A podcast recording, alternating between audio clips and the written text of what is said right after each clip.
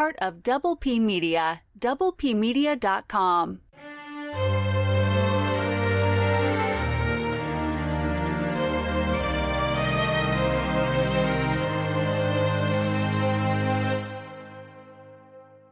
Welcome back to Bustin' Blockbusters. There's a lot of bees in there. Don't worry about it. We use bees a lot around here.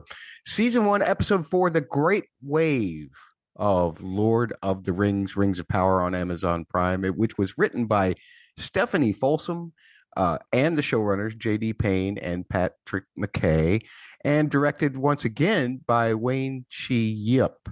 So, uh, second appearance for him. He's also done some other things, but I just can't remember off the top of my head what he's done. Mm-hmm. Um, uh, he would direct the next two episodes also. He directed four. He directed four episodes of the yeah. series. Excellent. Well, at least you can expect some kind of consistency in the way that they look and all of that kind of thing, or at least the vision for it. And I've liked mm-hmm. the vision of these uh, so far. By the way, the that's uh, Priscilla. There, she is Priscilla TV on YouTube. Be sure to find that YouTube and to subscribe to the YouTube. And they are in Portuguese if you are an, only an English speaker, but the automatic translation of the subtitles generally works pretty well, or at least it has for me. You always get the gist of what she's saying. You definitely get the mm-hmm. passion of what she's saying.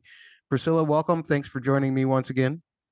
Oh, thank you for having me, and I hope uh, I ramble less this episode. you ramble as much as you want. It's pretty common knowledge that I do nothing but ramble, and nothing ever important ever comes out of my mouth, and that's different mm-hmm. from you. Speaking of which, you do your own version of a review of Lord of the Rings on your channel. Plus, you're doing mm-hmm. appearances with other channels as well. Is that correct? Yeah.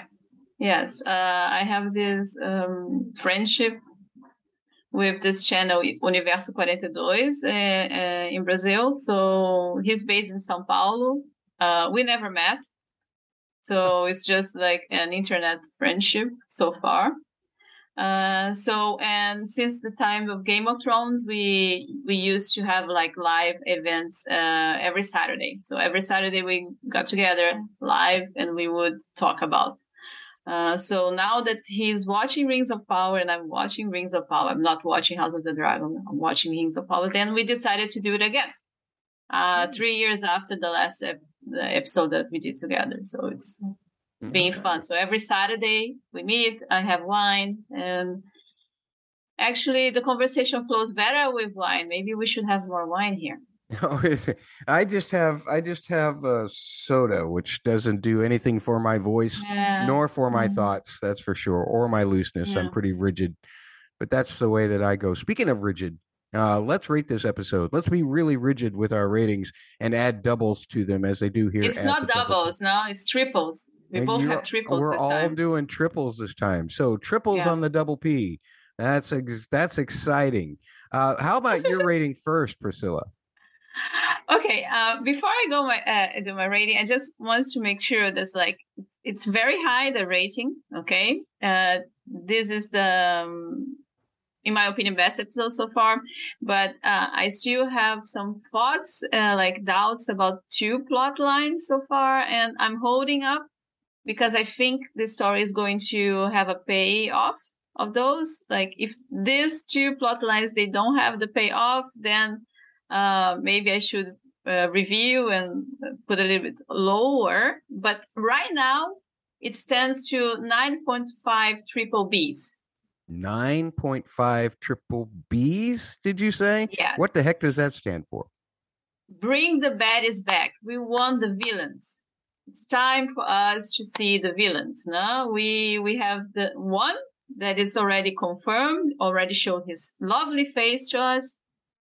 Uh, and we're still in this game. Who is Sauron? Where is Sauron? We want Sauron. Everybody wants Sauron. No? But good thing about this episode is like my whole feeling about Bronwyn's village has been quite confirmed. I think uh, they were giving me Rosemary Babies vibes, you know.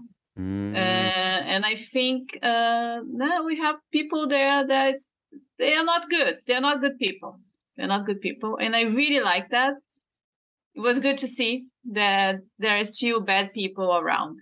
It's always good to see bad people around. We don't need more yeah. good people. Everybody's good. We need bad people. That's the way that um, that goes. It's also the first episode that did not end on a cliffhanger, so I I, I added uh, another half point for that. All right, on. Okay, I can understand that. I rated it not quite as high as yours, but pretty close. And I went triples as well. I went with 9.3 triple S's out of 10. Wow, triple S's? Yes. Sung Sierra solicitations. When you sing to a mountain, uh, as Disa did, uh, that's what I'm mm-hmm. talking about. Pleading with the mountain to free the miners who were trapped. I thought that that was a mm-hmm. beautiful presentation. First of all, I just I want I loved that whole ceremony. Uh, mm-hmm. I love the fact that when Elrond saw the the mountain actually f- changing form a little bit or, mm-hmm. or releasing some things to move some rocks around so those miners could get out. I thought, wow, this is really cool. What a power Disa has.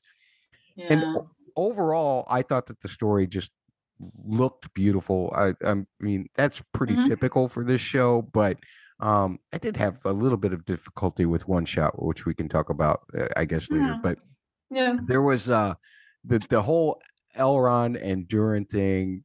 I love the humor in it. I love the heart of their friendship coming through once again.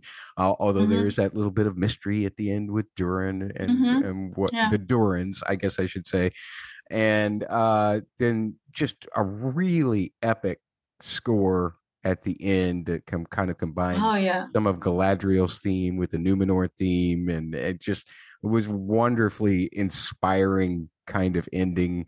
The mm-hmm. I love the introduction of Adar. Um, I've been looking mm-hmm. forward to seeing Benjen Stark on screen for a little while. So yeah, Joseph Mawle. Yes, he he was wonderful. Uh, and his mm-hmm. he didn't have much, unfortunately, but it was still a really wonderful introduction. Uh, I did actually. I hate to say this, uh, and it probably took a couple points off. I missed not following the stranger and the Harfoots. I guess while they're just mm-hmm. wandering around with carts, they're kind of boring. But uh, maybe yeah. we'll get back to them at some point in the future. I can't believe that I said that. I'm such a Harfoot hater. Um, mm-hmm well, you know, jokingly, but I I I, I really really miss them, and I did de- deduct a couple of points because I thought that there were just too many conveniences um, mm. for Theo. The fact, first of all, the fact that Theo waits until dark when more orcs can come out before he tries to escape. That seemed mm-hmm. really strange. I mean, maybe he thought he could hide better from them, but there would be more of them out than during the daylight. Yeah. There was also, you know, it didn't seem like when uh, he first but, went into town that the orcs had any problem with the daylight. Yet at the end, oh, they can't uh-huh. that daylight. So I don't know if it was cloudy and if it was just uh, because it, you know, whatever produced a little bit of clouds uh-huh. for them uh-huh. to be able to work a little better in the, in the daylight at first. But it all just seemed a little convenient mm-hmm. that the clearing happened to be right, mm-hmm. you know, right at the time when the sun was coming up um maybe the magic has a plan but in my case I, you know or the island has a plan or whatever has a plan uh i just felt it, it was a little bit too convenient so that was the only really kind of the thing that i really got nitpicky about that's not much mm-hmm. so yeah. but the thing about the sun um and the orcs, uh, i don't know maybe Theo doesn't know it, it he doesn't sound he doesn't seem like some observant person or a person that would pay attention to mm, yeah. what his mother would say ah you know orcs they don't they don't like the sun so i, I maybe he just he missed the, the lesson maybe yeah i think the bigger problem that i had was actually with the clouds themselves because we saw them appearing the clouds. and naturally the orcs could be there but the shots were too bright okay during mm-hmm. the daytime and so it didn't seem like there were clouds there at all. It, it and that's one of the problems that i had was the fact that here are these orcs standing out here and it, it just seemed too too much daylight for them to be able to withstand. Now the ending was nice and dramatic where they run out into the field and they're going to make their last stand and then the orcs can't come out because there's a bright sun shining mm-hmm. on them. But i don't know they it the the scenes where theo was out in the open and the orcs were out and running around just seemed a little bit too bright to me, and that's mm-hmm. where I, I, you know, they should have done some color grading and darkened those down a little bit, and I would have been uh, better with it. But again, that's being very nitpicky. So yeah, but know. we can, we well, we can be. Nitpicky. That's our job yeah. is to be nitpicky. Uh, but once again, as we like to say around here on the Double P, who cares what we think? We care what you think. So please tell us how you felt about this episode, season one, episode four, The Great Wave, uh, named for the basically the very beginning.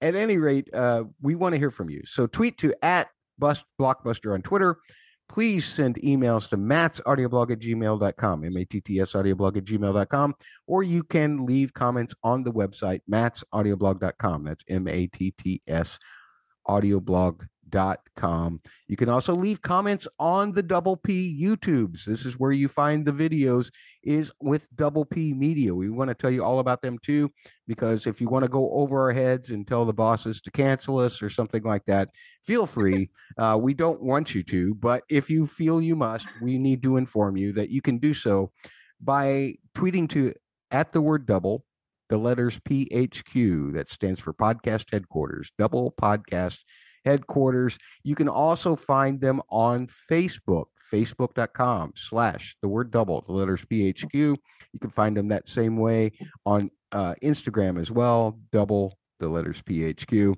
And if you want to visit their website, that's where their handles change a little bit. They actually go to double P media. So that's the word double, the letter P, the word media.com. That's also how you find the YouTube, youtube.com slash C slash the word double, the letter P, the word media. Please subscribe today.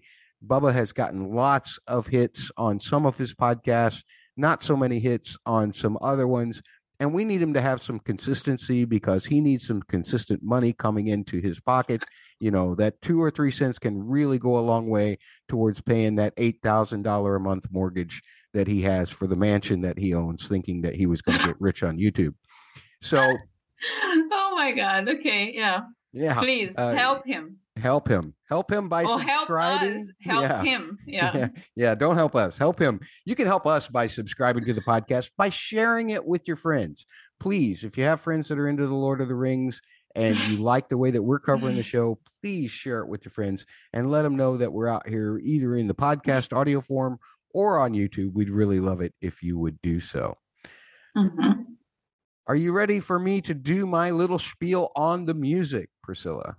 Yes. All right. We are finally getting around to something that I've been promising uh, for the last two weeks. Uh, we are finally getting around to talking about the dwarf theme, and we'll be back with episode recaps right after that. If you don't like talking about music, skip ahead about 11 minutes. You'll be good.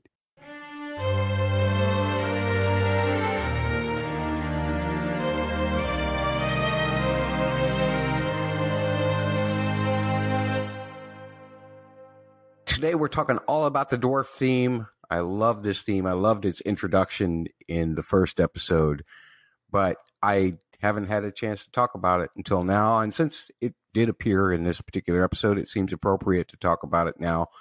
We're going to do a full breakdown of the main section of the theme, not the bridge. The bridge is different, though it does appear in this episode. It, it appears at a very interesting place uh, it is showing up as the father and the son uh, are face to face, and King Durin says, "Forever I am with you." It's a really beautiful bridge, and I do hope to break it down uh, sometime in the future uh, because it comes back around to the main melody, and the way that it does so is really wonderful with this hanging five chord that feels inevitable to go back to the one, and I totally love it. I'm rambling here. Let's move on to talking about this. Oh, wait, except I do want to also compliment Bear McCreary for an amazing musical job tying the goodbye to Galadriel with the leaves and everything at Numenor. And so you have the Galadriel theme, a wonderful version of it morphing into a wonderful version of the Numenor theme. We've talked about both of those before, so there's no need to break that down.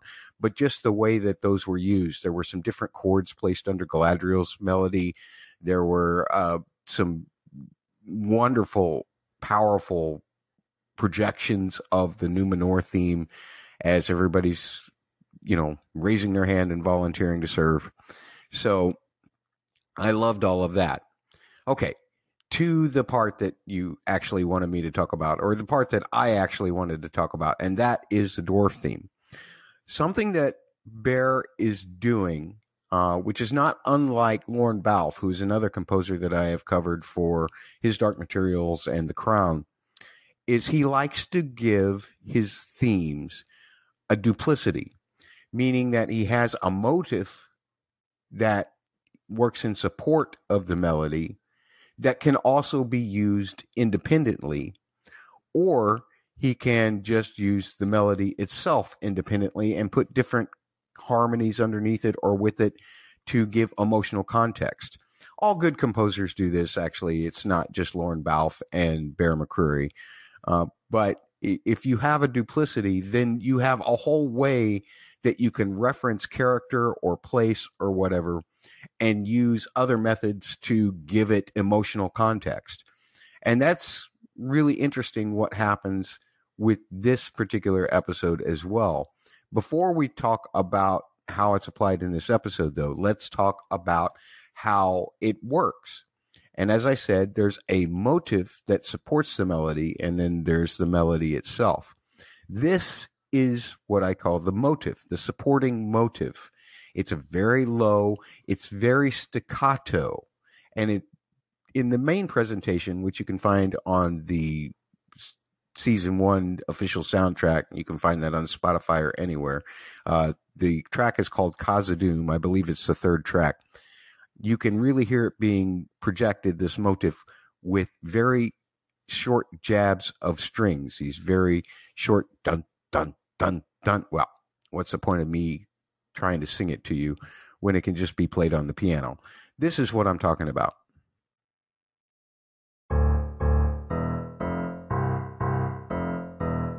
So that motive is overall part of the theme you know, it combined creates the main theme, but it can also be used separately. And it was used separately in this particular episode as well. If you go to the uh, around 5735 in the episode, as Durin and his father are talking about Linden, uh, you can hear the motive being played, but there's no other part of the melody being played. The chords are different. And so while it represents the dwarves and Khazad-dûm and Durin and Durin themselves, uh, the, this way chord different chords can be applied to it to add emotional context. Now, the interesting thing about this particular motive is the way that it works with the melody as well. And when you hear it, because there are a lot of things that are long and short in terms of the notes. The notes don't quite fill the spaces to the next note sometimes. We call that staccato. And staccato uh, represents generally a kind of general roughness or an aloofness or literally a separation. And the dwarf culture is naturally separate. And so when you heard all those spaces between the notes of the motive, you know, it doesn't fill all the way to the next note being played that's what I'm talking about in terms of staccato. And that's what that typically represents musically is a separation. Uh, not only are the notes separated, but it gives you the impression of separation. And that's what this dwarf culture is doing separately from the elves, separately from everybody else in Middle Earth. So I love that. Uh, and the way the melody goes on top of it, it is notes that hold on a little longer, but in some places they're shorter as well. So working together, they sound like this.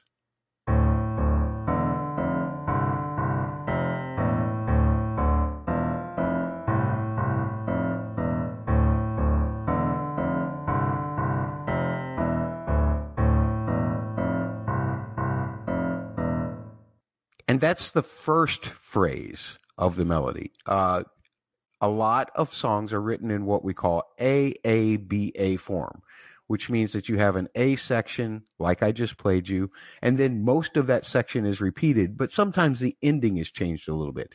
It's like if you were ever in music class or whatever, you would see a, a song go through and you'd have your notes to play and then you would see a repeat sign and it would take you back to where you're playing that part of the melody again but it has a first ending on the top of it. And then you the next time that the music goes by you have to skip over that first ending part to go to the second ending part. They're essentially the same section. They just have different endings. And that's what happens in an aaba form. So the second a resolves where the first one kind of left it hanging so you would have to go back and repeat the second one resolves to give you a clear definition of the end of the A section, like this.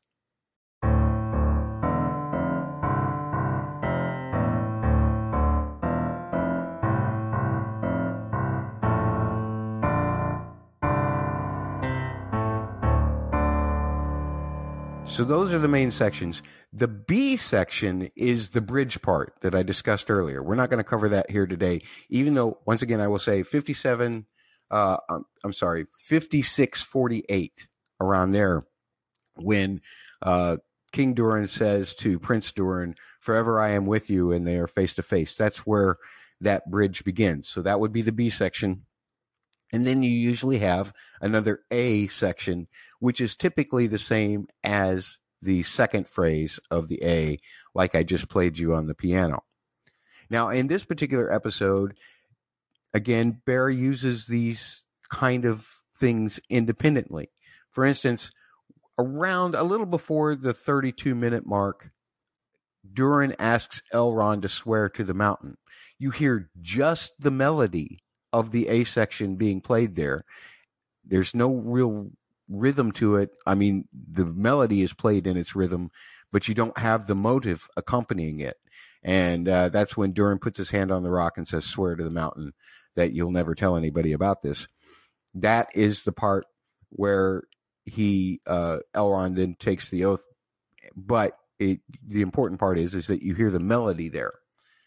Now, we do hear the melody again later on in the episode, but we also hear the motive independent of the episode. Just like I said, at around 5735, as the Durins are discussing snooping around Linden, uh, you hear just the motive by itself and all different kinds of chord colors or all different kinds of harmonies being applied over the top of it, which creates a sense of, you know, kind of uh, not really mystery not even really mischievousness, but it's still something that indicates that, you know, the dwarves are suspicious. And the staccato of that motive actually makes it, uh, it helps you to understand that the dwarves are still thinking independently of all these other things that are going on. Now, one thing that is interesting is that the melody is then added to that at about the 5802 mark somewhere in there the melody creeps in and works with the motive and you get the full dwarf theme not presented in a grand way or anything but just enough so that you know that this is the full Khazad-dûm theme and I think that that's all I have for this particular episode. I do want to say this the timbres are very important also. Uh, one of the things that I find really interesting is the association that we have of mining and being underground as being associated with a male voice. And part of that's because over time, somebody came up with this idea a long time ago and it's just carried through. And so now our brains are kind of conditioned as we see films, as we see whatever, to think of it that way. But here the timbre is really of the of the voices is really deep and guttural and uh almost kind of reminds me of that Tibetan monk thing, even though it's not like low droning, it's still used in that kind of timbre of voice, that kind of projection of the voice. And uh, that really evokes that sense of this culture, this culture that lives underground, that is predominantly i don't i, I don't want to say obviously we see disa being very wonderful in this episode so I, I don't want to say that it's male dominated but it seems to be male oriented uh, as goes with the stories of even the dwarf women have beards that Gimli told us and everything, and and things that we're seeing in these episodes as well. So uh, that's why that male voice is so important. I wish that I spoke dwarf so that I could tell you uh, what those lyrics mean. uh, but most of the pronunciations I can't even get. I'm sure that if you scour the internet, you can find that on your own. You don't need my help to find out what those lyrics that are being sung mean. So please feel free to do that for yourself. Now, that's all I have. And we're going to go back to discuss in this episode. Our recap is next.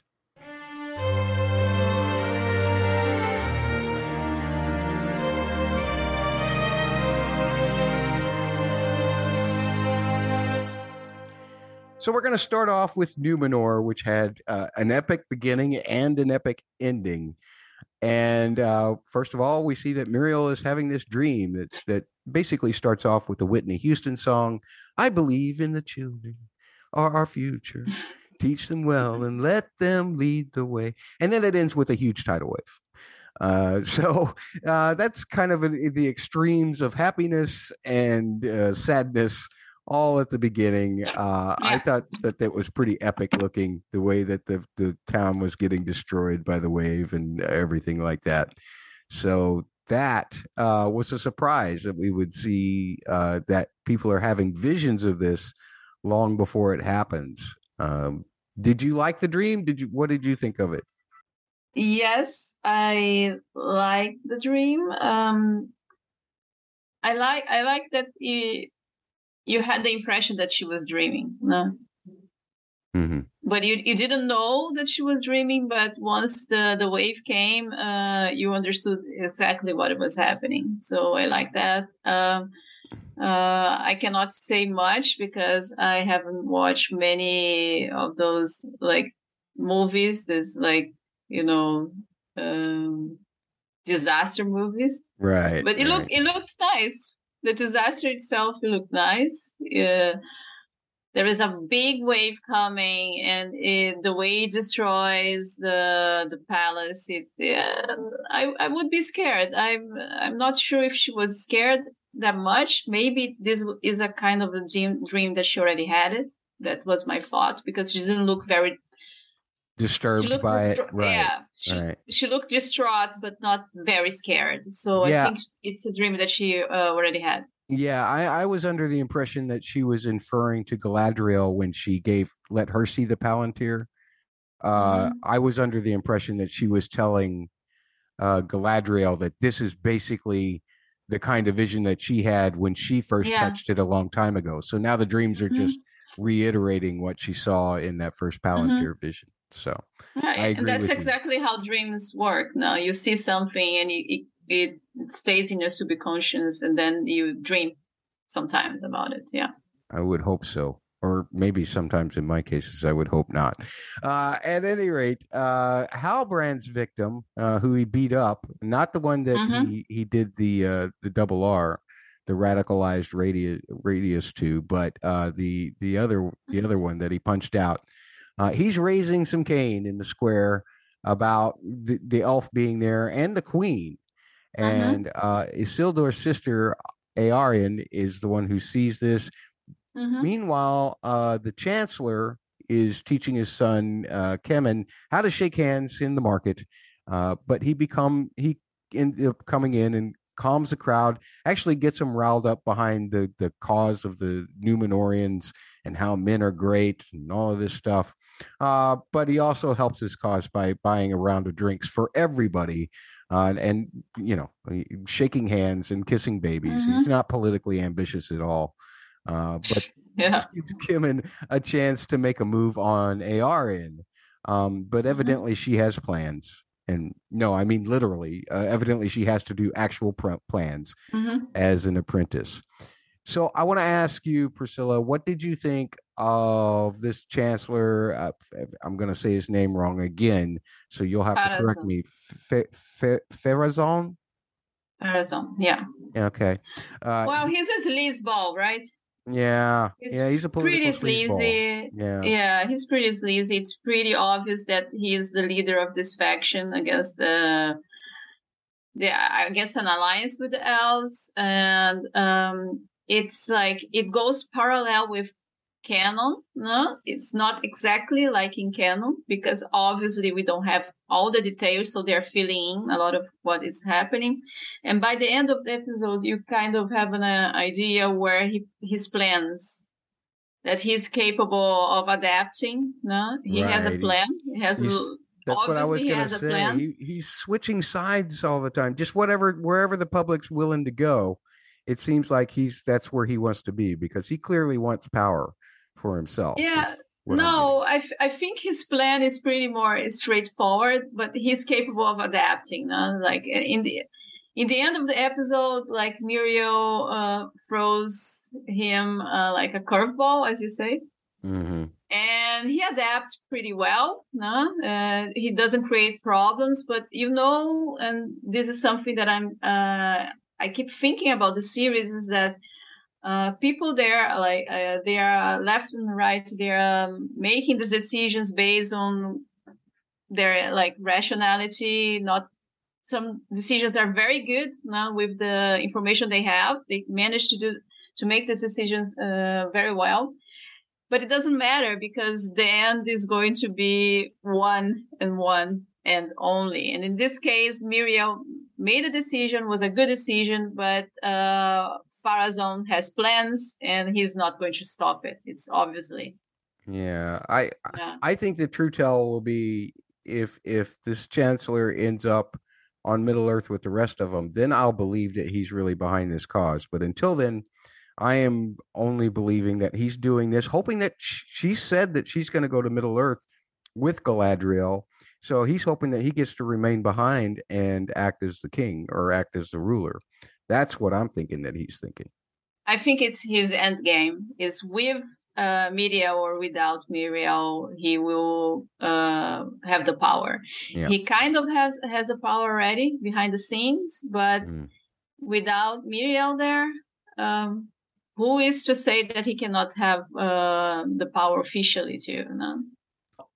In the cause, after all of this, um, Galadriel is actually getting a chance. And this is what this big stir is about. Galadriel is getting a chance to make her case uh, for her because mm-hmm. to go to Middle Earth and and to fight Sauron, find fight Sauron, fight Sauron, all mm-hmm. this stuff. She's making this case to the Queen.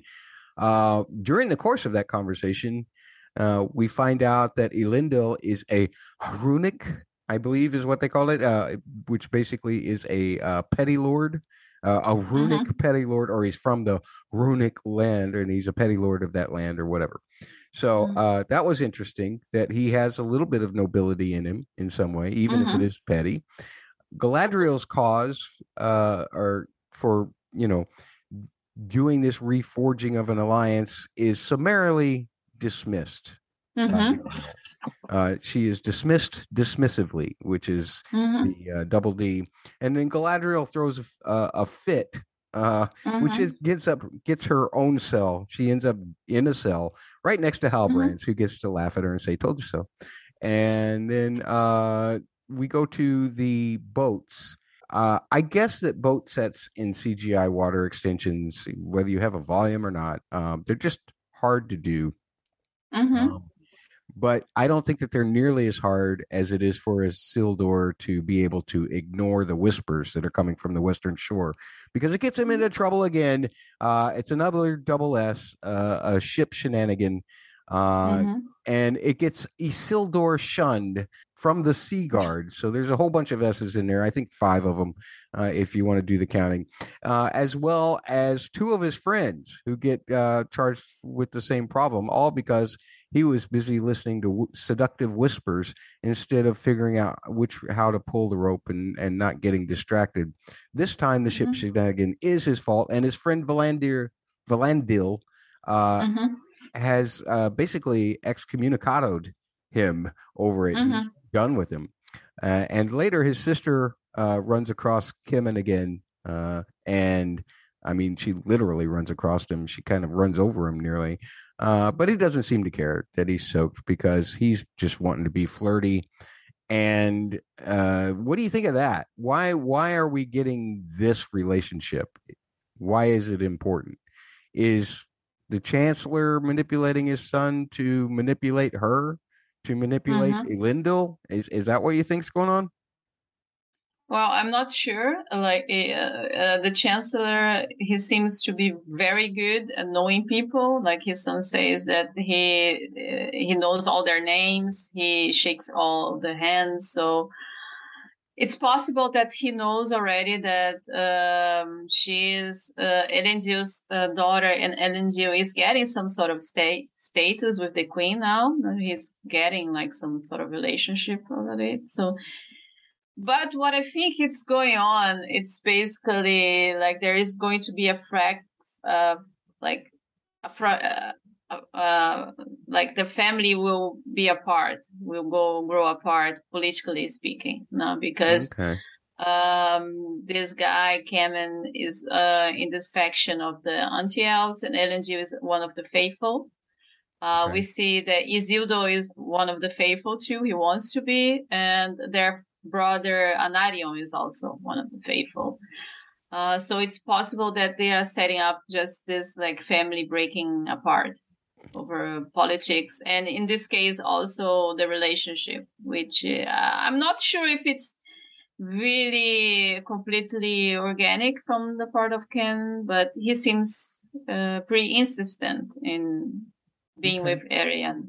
So yeah, excellent. Well uh, as we go back to the Rock, uh, as we go back to the Numenorian penitentiary, Halbrand is offering advice uh, uh-huh. while Galadriel is just trying to run into walls by pacing back and forth. And, uh, you know, his advice is kind of interesting. He says, find what your opponent fears and give them the means to master it so that you can master them.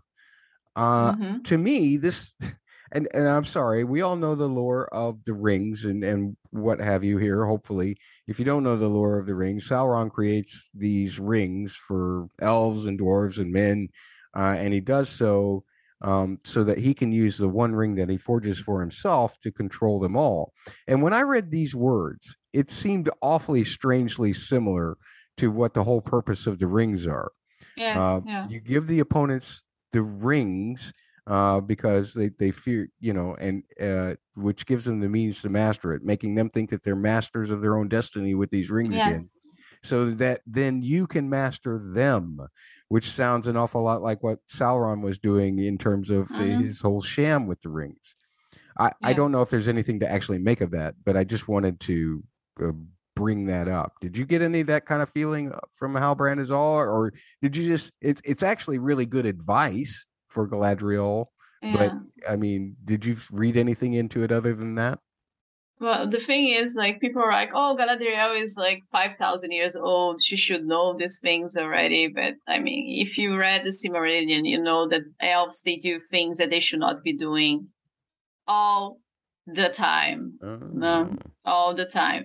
So uh, you would think and it's one of the points that it's made over and over and over that the men they have like um, smaller lifespans and they accomplish a lot in the smaller lifespans. They they cannot they don't have the, lu- the luxury not to learn from their mistakes. And that elves because they they live so long they they get really stuck sometimes. So um, I don't think the Galadriel's characterization so far is that off the mark for what she would do or she would be in this context of like nobody is believing her because a point that uh, like the critics of her character like um, are making um, they they ignore is that basically she's right. Sauron is back she's the only one who has been right the whole time. So when she comes uh, to the cell and Halbrand is there, and Halbrand obviously knows exactly what happened because Galadriel once again she had an opportunity and she squandered because she she spoke out of turn, she spoke too much or whatever, got frustrated and uh, lashed out. Uh, when he gives his advice like uh, knowing how the story will progress uh, i can only think two options you know? one the, the, the great option he is sauron disguised okay. you know? this is like something that sauron would uh, advise someone okay the second is like second. more ironic and i think it, it is what it is. Is that Halbrand is a man who has lived uh, and who has um, made a lot of mistakes, and he has learned, and he has this blood like uh, of the kings no, of the Southlands with this connection to the dark side. So he knows the ways of manipulation. He knows everything that is that is to know and his advice is like for her to find some sort of weaknesses uh, weakness and instead of uh, exploiting this weakness directly to actually help this person to overcome this weakness gain trust and uh, so it would be ironic if he knows that this is possible to do this kind of manipulations. But then when it comes to the time that he actually is a king and Sauron is there and Sauron does the manipulation with him, he doesn't see it. So right. Yeah, you know that would be interesting. So yeah, so he was like, okay, uh, I have uh, an agreement with Sauron, and he doesn't see the agreement for what it is. Sauron manipulating him, so I can read both ways. I would prefer the second. Like I would prefer if if he's not Sauron, but uh, he's screaming Sauron at this point. No. Hmm. I, I wonder if this opens up the possibility that uh, Halbrand doesn't really figure into the history of any of this at all uh, in the long yeah. run. That he was, mm-hmm. you know, part of a line of kings, but he, he, you know, he doesn't become one of the nine ring bearers. He doesn't become uh, anybody that's historically important, except for you know he he'll be like a hero or something like that, but maybe not necessarily um, that important historically. Uh, just put it that way. Uh, or mm-hmm. they'll sing his praises or whatever. I don't know. Uh, I'm just I'm just taking stabs at the in the dark here. But uh, at any rate, uh, Galadriel, first of all, she figures out that the one thing that Míriel does not want is for Galadriel to talk to her dad, uh, who is mm-hmm. still alive and in the tower. Um, then she kind of takes Halbrand's advice and gives those elves a chance to cuff her up and takes them over and escapes, uh, which is great. I love that little sequence, uh, how much of a sucker uh, those Numenorian guards were. Mm-hmm. Um, and uh, that that was fun. They end up in their own cell. Um, now, outside, Eärien has has gone on the date, uh, but uh, then she finds Isildur uh, who is a double I. He's isolate, uh, isolated Isildur, and uh, he uh, she asks him some questions like, you know, where's your uniform? Aren't you in the boat? What's going on here? So Isildur has to tell her that he's been kicked out, uh, and that he feels guilty for getting his friends kicked out. Um, mm-hmm. And at the same time that this is happening, evidently the guards are coming through looking for Galadriel, looking for Galadriel. She's on the run, she's on the loose, you know, and everybody looks except for the one place where she would probably be pretty obvious, which is climbing up the wall of a very large tower mm-hmm. uh, so that she can get inside uh, to see uh, dad, Míriel's dad, because you know why do you why do you want to use stairs where you have to go through other guards and all that kind of stuff when you could just climb up the outside of the wall, come in, and when she gets there, she thinks she's going to get a chance to talk to him, but she finds out that uh, he is a failing father. That's a double F, and that Míriel is there with him, attending to him. Mm-hmm. Now, evidently, according to the credits, this guy's name is Tar Palantir's name, mm-hmm. Uh, or his name is Tower Palantir. Uh, but the thing that is interesting is that we know the Palantiri as these seeing stones. So, is the name connected for any reason? Because I'm I'm not aware of this kind of lore, or did the showrunners just kind of make it connected? No, it's uh, it's canon. Uh, he like the kings of Numenor, they take like um, some names that should mean oh, something. Okay. And um, for some time, they would uh, take the names in Quenya, which was the language in Valinor of the Valar and of the the Quendi of the elves. Uh, once they started turning away from the Valar and the elves, they started using their own language uh, to name themselves. Palantir, the um, Miriel's father, he breaks with this tradition. He tries to go back to the old ways, as she said, and he names like he takes a name in Quenya, and this name is uh, supposedly it's to indicate that he has foresight, basically. Scylla knows more than you do. Okay, so Galadriel ends up uh, getting a kind of an explanation from Míriel as to why she's being rejected and all of this stuff, and they end up at one of the uh, the Seeing Stones, the Palantiri. Mm-hmm. We're told that the other six are currently lost. Um, so or hidden, or, or hidden. hidden. or hidden. Okay, meaning uh, she doesn't know where they are. Yeah. So we know that one of these stones actually ends up in Gondor. Is mm-hmm. this the More. stone? Is this the seeing stone that ends up in Gondor? Do you think? Uh, I I would say if they are going because they they uh, they went to the trouble of mentioning there are seven of those, mm-hmm. explaining what they are um, a little bit. Uh, and even if you notice, uh, Miriel says that her father came in possession when he was crowned. So meaning they didn't have that one before. So it was something that uh, came uh, to her father, right? Okay. So I think they're going to follow canon. So they are going to bring to Middle Earth some stones Okay. Was the new the Numenorians that like lead the leave the the island? No? Mm-hmm. They take the they take a lot of of the treasures of Numenor with them. They take Narsil, which I think we saw Narsil this episode. Okay. Uh, and they take Palantir also, right. and then like they they get scattered in Middle Earth too. Okay. All right. Well, eh, she shows Galadriel this uh, Palantiri and uh, tells her to, you know, touch it, take a look at what you got. And she basically has her own vision of the same dream that Míriel did. It's just that it's her mm-hmm. in, in the vision instead of Míriel. Uh, and Galadriel, ex- or pardon me, Míriel explains to Galadriel that she saw Galadriel in her vision, which we did not see as part of that dream, but evidently mm-hmm. the first time that she ever saw it, um, Galadriel was part of it. And so that is uh, why Míriel fears this elf so much.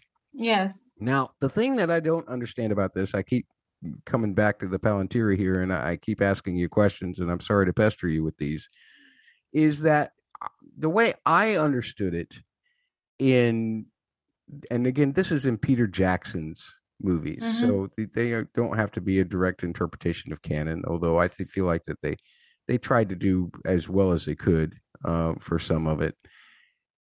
In those terms, when the Palantiris are used, um, it seems to be more almost like a communication in the present, like mm-hmm. when when uh, is it mary No, is it Merry or Pippin that holds one of the stones? It's when Sauron sees him, right? or mm-hmm. how Gondor's uh, in Gondor, uh, Boromir's father says that uh, you know he he has been able to see what's been going on uh, because of the Seeing Stone. So that seems very present. But here, it seems like we have a prophecy or a vision of the future. Is, mm-hmm. is that normal for these Palantiri, or do they just show you whatever they want in the moment, or uh, is this abnormal for a Palantiri to show somebody a vision of future? Well, the first um, the first use is for communication. Uh, the, okay. There was like a, a palantir in the western part of Numenor that they could see until uh, to- which is the first island uh, in Valinor. They could do that. That's the first part. But uh, in, in, the books, like um, it said, like not only the trilogy, but um, also like canonically that you can see through space and time. Okay. Uh, but like there is no really way to say if its time would be like the past. You can re- revisit a moment, uh, or if it's the future. Mm-hmm. And if I if I remember correctly, like with uh, with Denethor, Boromir's father, um, I think Sauron keeps sending him uh, kind of visions of like the troops uh, in Mordor already, which okay. didn't happen before. So you if you see something like without the context now you can reach some like uh, conclusions that might lead you astray so that's what galadriel says I know that these stones that they they not always show you what would happen. They show you something, you know. So right. But Miriel said, no, this is going to happen. This is already happening because you're here. Yes, right. Well, I I mean Míriel does have the advantage of a little bit of extra context in the fact that a giant wave yeah. is coming. the great wave is itself uh, seems to be coming, and she knows that uh, that hasn't happened yet. Although it could yeah. be metaphoric, it could just be metaphor for evil, right? And I think that's the way Galadriel's kind of interpreting it. No, I don't think anybody's interpreting as a metaphor. And I have to say, I give kudos to Miriel for sticking around to finding out find out what will happen because if I had a vision of a wave coming to me, uh, I don't know, I wouldn't I wouldn't be be there. Sorry. Ah, okay. Bye. Well, I I would run too, but I, I, or I would take my hand off the palantir imme- immediately. But yeah, she's a better person than us. Yeah. she's brave. She's brave. Uh, nonetheless, Míriel is stubborn, and she says, "Nope, Galadriel, you got to go." No, um, come on, she's not stubborn. She, she no, she knows she doesn't have the political power to back Galadriel. Let's be honest here. Okay, well, she she knows she's in trouble politically, but she's but yeah. that's where the way she's always been stubborn. The way I've read this uh, is the fact that you know no matter how much she might want to or not want to help the elves, um, she just really knows that she can't.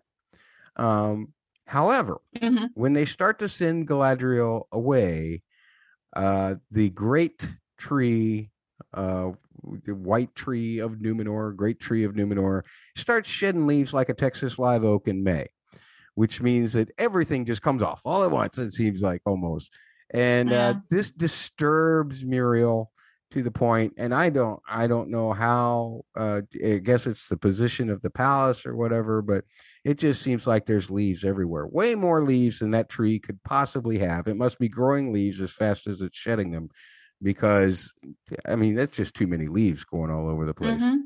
So that that was another thing that it was just a little bit picky for me. Uh, but because Míriel sees this, uh, she pledges herself and New and Numenor to Galadriel's cause. They bring her back into the fold. Uh, mm-hmm. Everybody's asking for service. Elendil's uh, back and asking for people to volunteer, and of course, his son raises his hand and says, "I will," just like his friends volunteer. Everybody's raising hands, a whole bunch of extras raising their hands, and mm-hmm. everyone else is watching. Halbrand uh, has been freed, by the way. He's just kind of walking around. I don't know if that means whether he's going to volunteer or not himself, uh, but he's just kind of walking around as all of this mm-hmm. happens. And, uh, uh, you know, everybody everybody's watching as these people volunteer, including Galadriel. Uh, mm-hmm. And that mm-hmm. kind of concludes that Numenor storyline any other thoughts about this whole storyline? Are there any points that you want to bring up before we move on uh, to dwarves and and elves? Well, like um, Miriel, she says about the prophecy. Uh, I think in episode three that um, if the the tree starts shedding, like the the leaves that um, uh, like the faithful believe that something bad would happen now and this is like backed by the canon which is like the her father had a prophecy about the tree also uh, that the line of the kings of Numenor would end once the the tree starts shedding the, the leaves. So this connects to the the canon. Okay. And my interpretation was like when she sends Galadriel away, she thinks she's like sending the cause of the the Valar's displeasure. Uh, she has like uh, an idea that the Valar um, gave. Uh, she has this notion, which is uh, of course correct, that the Valar gave them the Numenorians that island as a gift. Uh, in, rec- in recognition to their services in fighting Morgoth in the First Age, no? there was no Numenorians there, but their ancestors, of course and that the Vala could very well take this gift back because Numenor is, is uh, giving their backs uh, to the Vala. So she has this connection and she sees uh, Galadriel's arrival as the first sign that this is happening. So when Galadriel is, is leaving and the, the tree starts uh, shedding the, the leaves, she thinks i think the she concludes and that's why she changed her mind that it's the other way around. It's like her sending galadriel away mm-hmm. is what si- signals to the Valar that numenor is uh, not honoring the alliance. So that's why she brings galadriel back and we don't see uh, behind the you know behind the curtain but Pharazôn, obviously, he has his plans. Uh, and since Míriel is the one who is uh, like using the, the, the very small political capital that she has to back up this, and she, the way she frames it is exactly like, okay, we got this island from the uh, for the valid because we fought the war, but the, the enemy might not be vanquished. We need to end this and i need to see if this is true. So i am myself going and she doesn't even take uh, um, soldiers she asks for volunteers. So it's uh, you have this sense that this is an extra thing that she's saying okay i'm just going to see what is going on there. We are going to fight. Uh, it's not going to you know it's it, it, it's an alliance for now basically.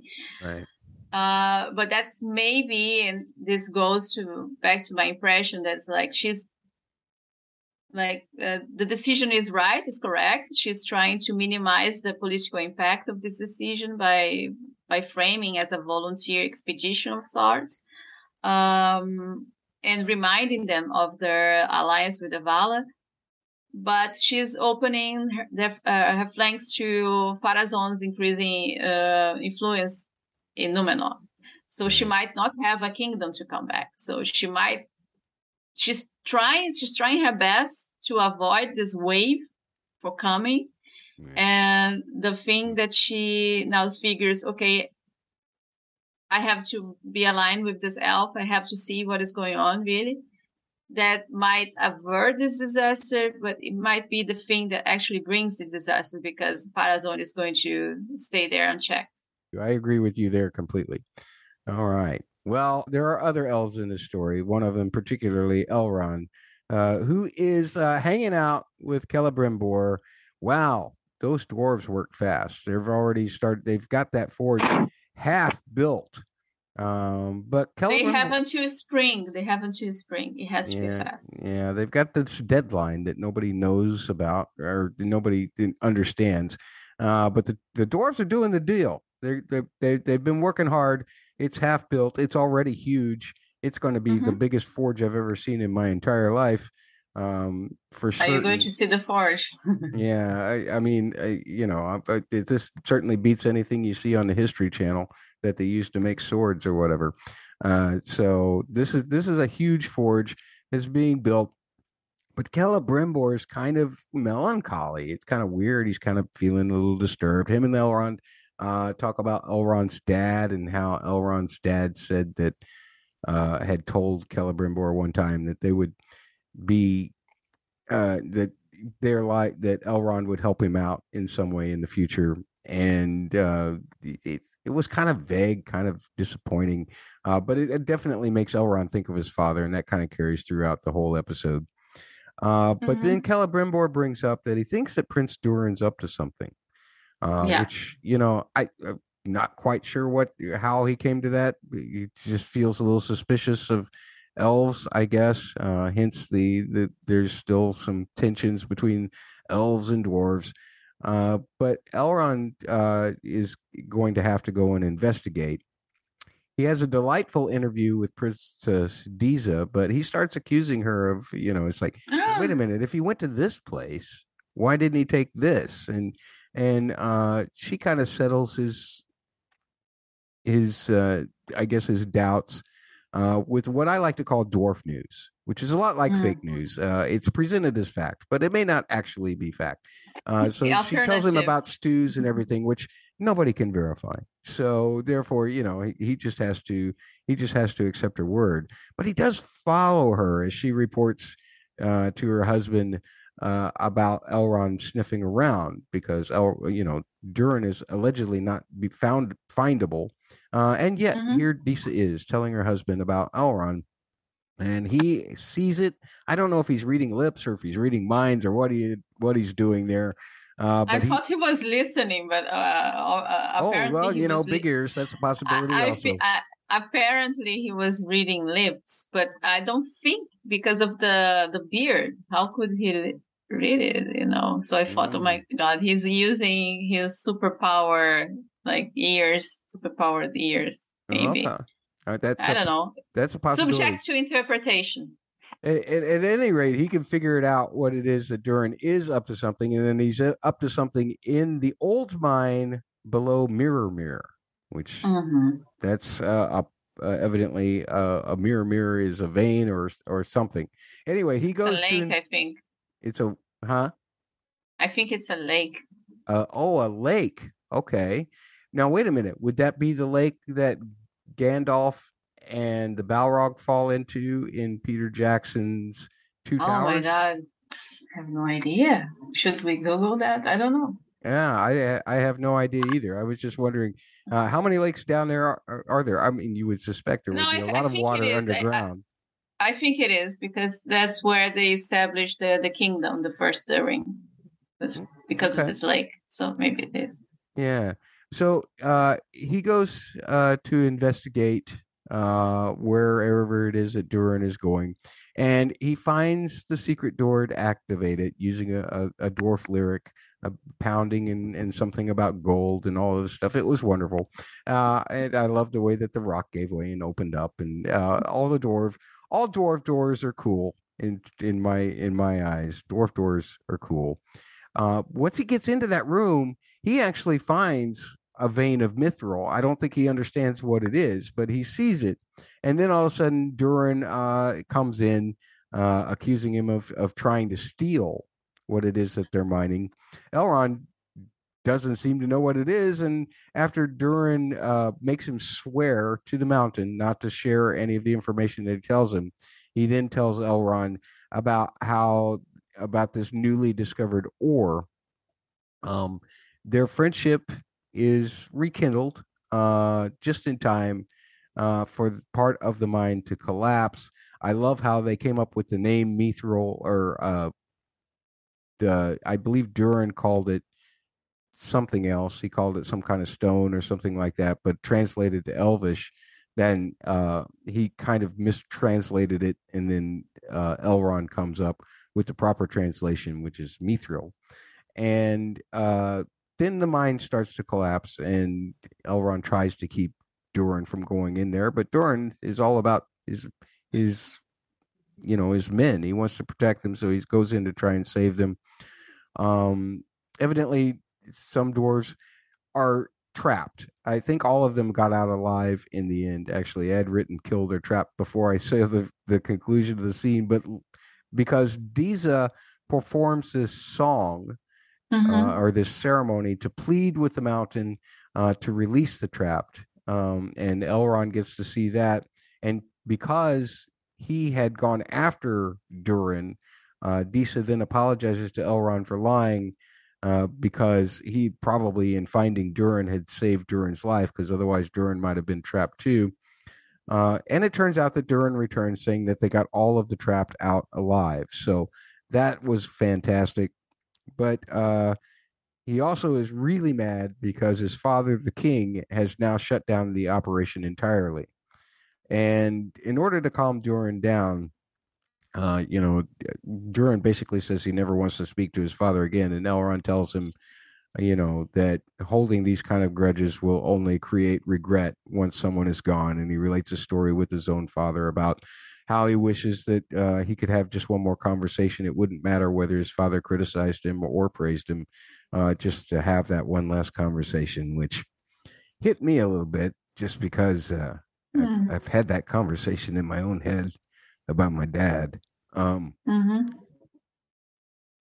that scene ends uh, with a little mm. bit of humor as uh, as Durin uh, has evidently uh, misrepresented the truth in regards to how Durin mm. and Elrond met each other, uh, saying that uh, he had fended off two hill trolls trolls for Elrond, but Elrond reports with the fact that it was actually him who saved Durin from three. Uh, so they're always one upping each other with their stories, mm-hmm. and I still don't know which one to believe. I tend to believe Elrond over Durin, uh, but that's just me. Uh, maybe Durin's actually telling the truth. Uh, Durin then uh, ends up going to his dad, uh, and he apologizes for the mining and everything. But really, Dad's not all of that angry. You know, they have a good father son moment themselves, mm-hmm. and the uh, Durin uh, you know, is, is, very appreciative of that. But it's just a mo- few moments later where they're having a conversation about how Durin has been invited to go with Elrond to see uh, Lindon, and uh, evidently the king is not is still pretty suspicious of what the elves are up to, and therefore uh, he wants Durin to go and spy on what's mm-hmm. going on at Lindon. I almost kind of believe that the king is sending Durin to spy on the wrong place. I mean, I know that mm. the High King is at, is at Lindon or whatever, um, but the way that Celebrimbor doesn't seem to trust the dwarves, and the dwarves don't seem to trust the elves. Maybe they should be looking at Eregion instead. Oh, but Celebrimbor is going with them, right? To Lindon. Yeah. Okay. They're going to discuss this like project. Um, and um, I I really like when they interpret canon without like they change in a way that they still remain somewhat uh not faithful but truthful. So the thing with the Durins that uh, they are supposed to be reincarnations of the first Durin so they're not supposed to exist in the same timeline like two Durins no so the way they kind of did, uh, if I understood correctly, is about being crowned.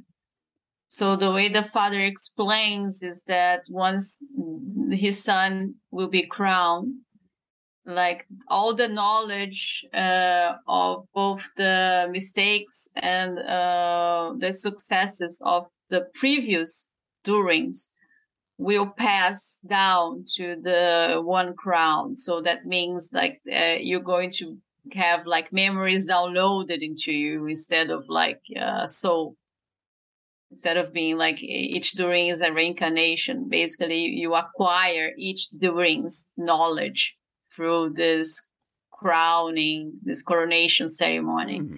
so that's an inter- interpretation of how the Durins would be uh, reincarnations no? Yeah. Uh, I, I I mean, I know there are a lot of nitpicking about uh, Canon, but you can use Canon to, you know, not reinvent it, but to do something different.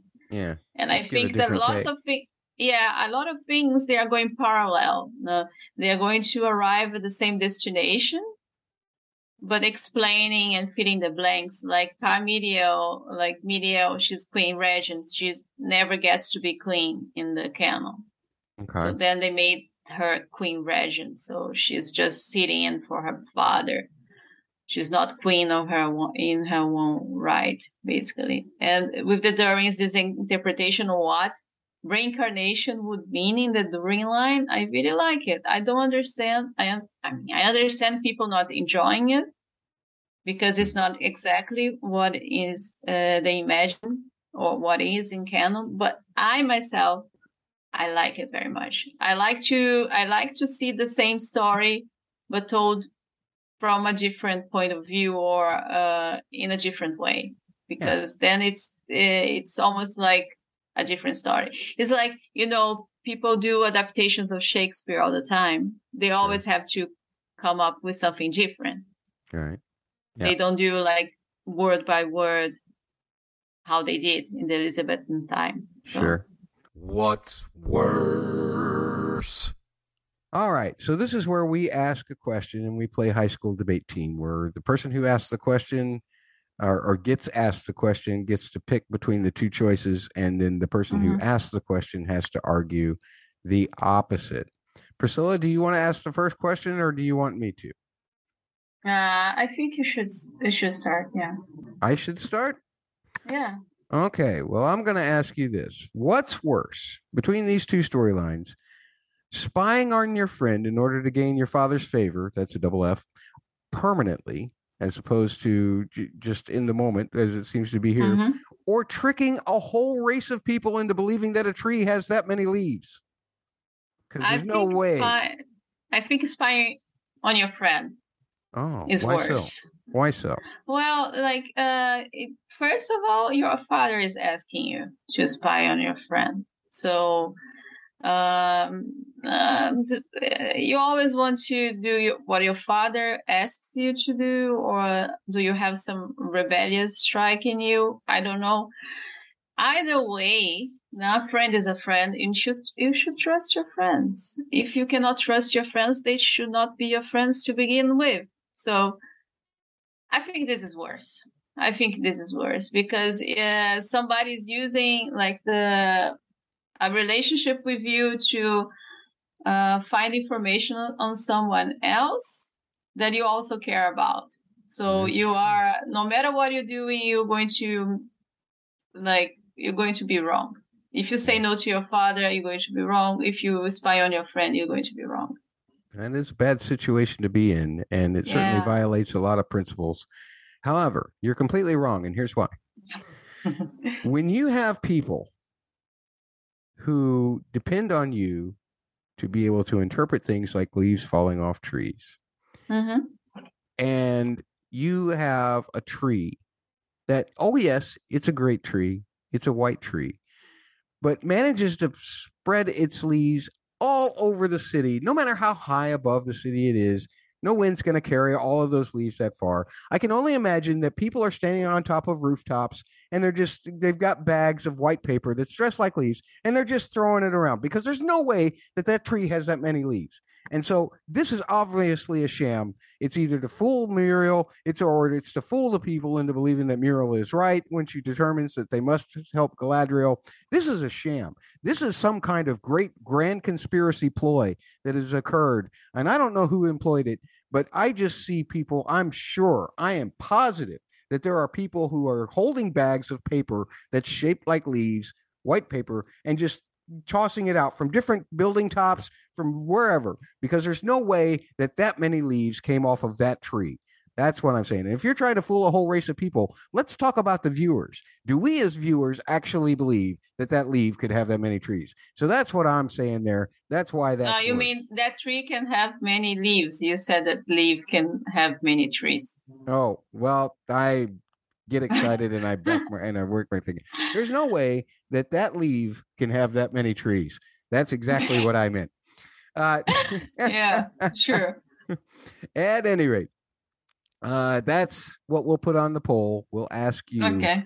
To mm-hmm. uh, verify for us. I don't think I remembered to put them on the poll last week, so we'll have to. Oh my god! I know. I, like, I, will um, have okay, to put so them up I from last again. week. Also, we'll just have to put all because, of them up. Because you forgot, uh, I won.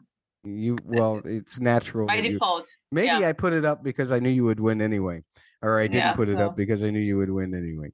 All right. So, do you have a question for me? So what's worse, having your son kicked out from school because he cannot stop listening to weird voices in his head, or having your daughter going to dinner with the son of a would-be dictator? Dictator. Ooh, that's a good question. That's a hard one to choose. Um.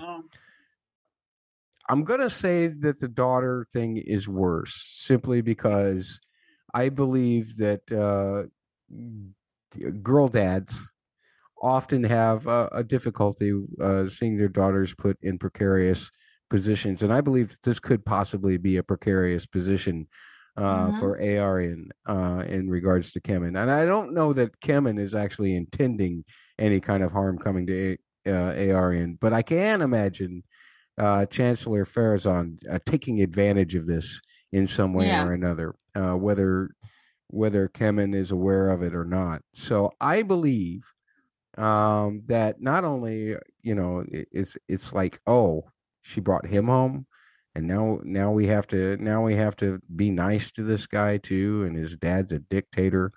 Um, that that's got to be a tough position for Elendil. So I think that yeah. he's in he's in a worse position with his daughter than he is with his son. Yeah okay. I would argue that the whole thing with the son is more like uh, distressing because the guy keeps listening to voices like female voices. What does this mean? It means that he's like an addict, that he's having like uh, illusions, that he's having visions, that he's like, what does it mean? You don't know. But what you know is that uh, it's spoiling all the trouble you went into raising this child from the beginning. Uh, this child cannot stop, uh, like, you know, he's trying to figure out a way to build his future and he goes to this school. He's trying to become a sailor or whatever it is. And then these voices keep coming and he, in the end, all that effort went to nothing because of voices in his head and there is no medicine you can take. You, I don't think Numenor has invented like uh, psychologists to help this guy. Um, it, there is nobody could you could talk to because like the political situation in Numenor is such that having voices in your head might be uh, something connected to elves or to Valar, and they are all against this in this mm. part of mm. the island. So it's dangerous. It's not yeah. only dangerous; it it's concerning, and yeah, it's uh, awful. Well, I will I will give you points for that, but we will put it on the poll so that people can decide. Let's move on to our second part of a recap. We've got one storyline left here. Southlands. Uh, so, Best place on earth. On yeah.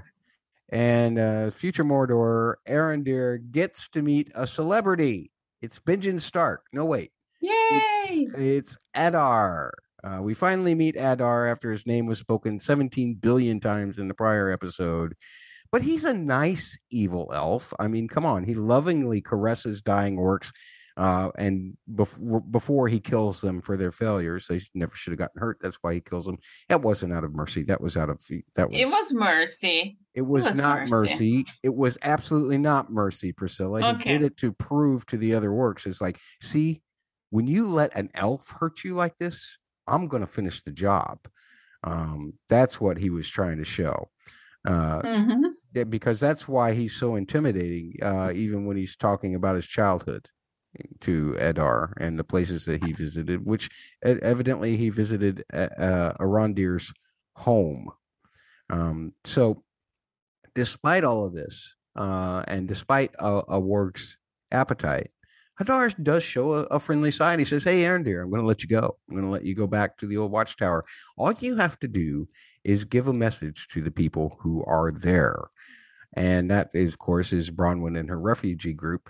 Speaking of which, Bronwyn and her refugee group are having a food shortage problem. Yeah, people so, forgot to to bring their food with them. What they forgot to bring the food with them. They were in such a hurry yeah. to leave. They forgot the thing that they needed to survive. Uh, good planning, yeah. Bronwyn. Way to go. Um, so, or Waldreg, or any of them actually. So uh, Theo does come up with a plan uh, you know, we'll just go into town. We'll get to what we left there, and I'll come back. And Bronwyn does not want him risking himself at all. Uh, but again, Theo is never shown to be much for following orders. He's the so, worst. I hate him. I'm sorry. he grabs his friend uh, Rowan, and uh, they go to they go into town. Um, they've got a wheelbarrow full of stuff already, but Theo wants to go into the tavern looking for food. Yeah, right. He probably just wants to get drunk. Uh, but uh, while he's in there, uh, finding one single bag of food, uh, which wasn't worth the trip, an orc jumps him, and uh, he pulls out his uh, blade stump, his hilt, basically, and yeah. he sticks he sticks it into his arm. And how he knew to do that, I don't know, but he sticks the back end of it into his arm. Oh, the last the... episode, he he realized you can you could do this trick. Okay, well, yeah, at any rate, he does this, and the hilt the hilt uh, becomes a completely restored sword in in a way. Freaks the orc out. All of a sudden, the orc realizes, oh, this is what Adar has been sending us to look for. Theo runs. He ends up uh, hiding in a well, which mm-hmm. is, you know, I'm thinking, man, that's not a very good place to hide. I guess it was the only place he had, uh, but it nearly gets him discovered uh, when the bucket comes back down and hits him in the head uh, which was a victorious moment for orcs and fans alike. But then, uh, fortunately, as uh, the orc hears him scream, uh, he has the sense to be able to stick his head underwater and can hold his breath long enough uh, for the orc to not see him. So he stays there until nightfall. He's cold and he's wet and he's stupid uh, for sticking around all the way till nightfall because your best chance is to try and get into sunlight to get away from mm-hmm. these orcs. But nonetheless, he waits until it's completely dark where all of the orcs can come out and find him. Uh, and that's not good. He tries to escape. Theo's friend returns with the wheelbarrow of food. It takes that all takes him that long to get there because I don't know. He's an idiot and he gets lost. Uh, not sure why. Uh, he's a long. teenager boy. He probably saw something. And yeah, yeah. He lost track so. of time. He doesn't seem very. He doesn't seem very uh, enthusiastic about all of the dead animals or anything. Which and he's not really healthy. Did you see? He has like all these things on his chest. Maybe he's dying from like evil poisoning. Mm, probably so. Maybe so. Huh? Uh, um, I think there is something going on with this guy, mm. other than he being completely terrible. Yeah. Well, what's the one thing that happens when somebody uh, comes out of nowhere with a bunch of food to a place where nobody has any? Well, they all squabble over the food, of course. Uh, but Bronwyn doesn't care about any of that. She wants to know where Theo is yeah, he's still in the well uh, and starting to make his way to escape uh, after the, you know, at again after dark, after more orcs come out, and he makes yeah. uh, makes his way uh, very conveniently. There's high grass, there's walls, there's all kinds of things he can hide behind. Um, nonetheless, uh, he gets to a certain point until his luck runs out, and an orc finds him. Then again, very conveniently, right as the orc is about to cut off his arm in order to get him to speak about where the blade is, uh, Arondir, uh, who has been let go by Adar, happens to show up at just the right time and relieves the orc of the head, just like uh, I guess uh, this orc was going to relieve Theo of an arm.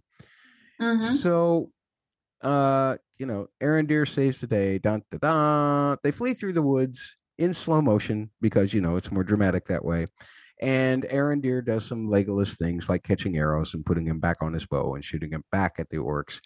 Uh, as they're continuing to fend off them and run through the woods, Bronwyn finds them because she's come looking for Theo.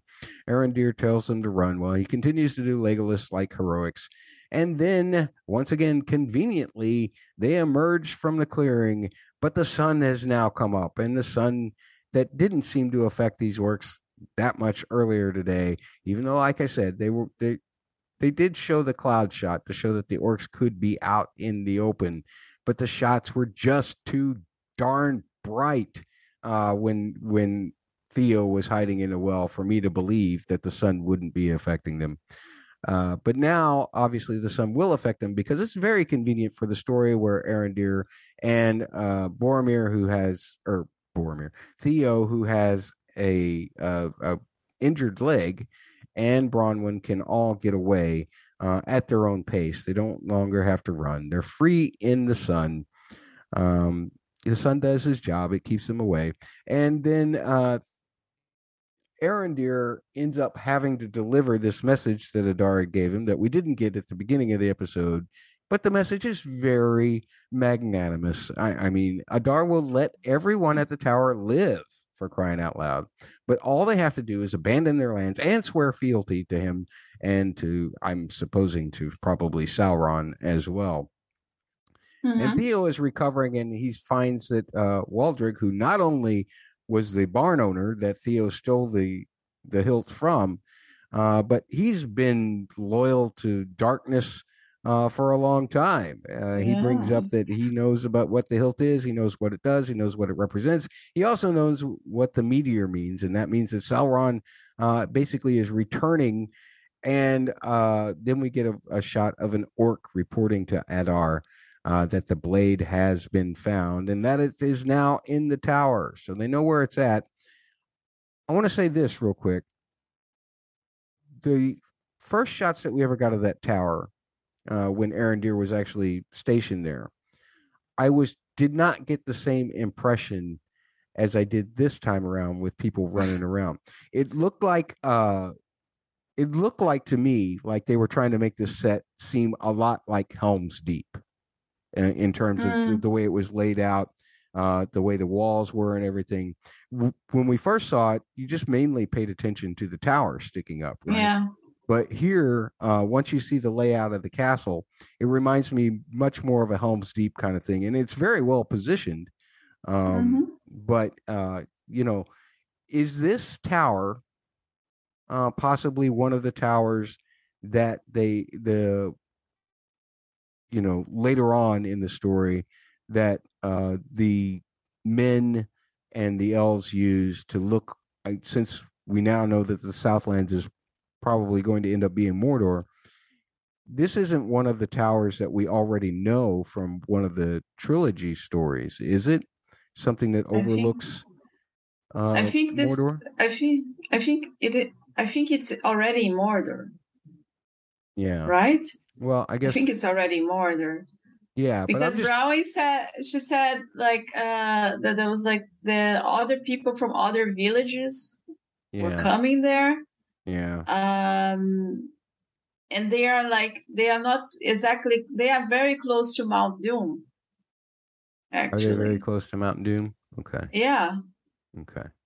So it's so it's, it's it's it might be one of those towers that we see, as you say, but I have the impression that it's already it's not like in on the in the border; it's already in Mordor. Okay, that's the impression so I have. It's it's in it's well, there was okay, so there was a tower or two that we did see in Mordor yeah. proper, like the one that yeah. Frodo was brought to.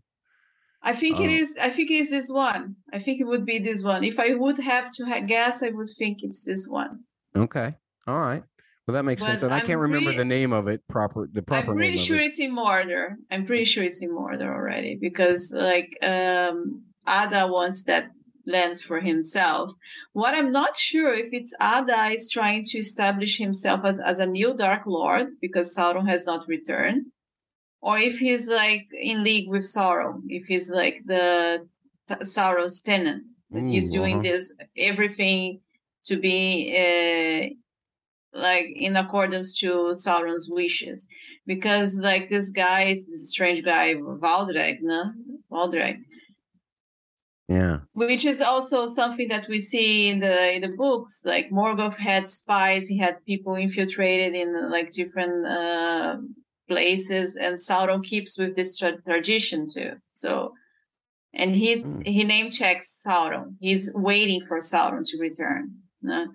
but I, I don't think Adar mentioned Sauron, did he? I Adar, Adar did not really mention Sauron, and nor was it President Arondir's so. message. Uh, yeah, because he said pledge fealty to him.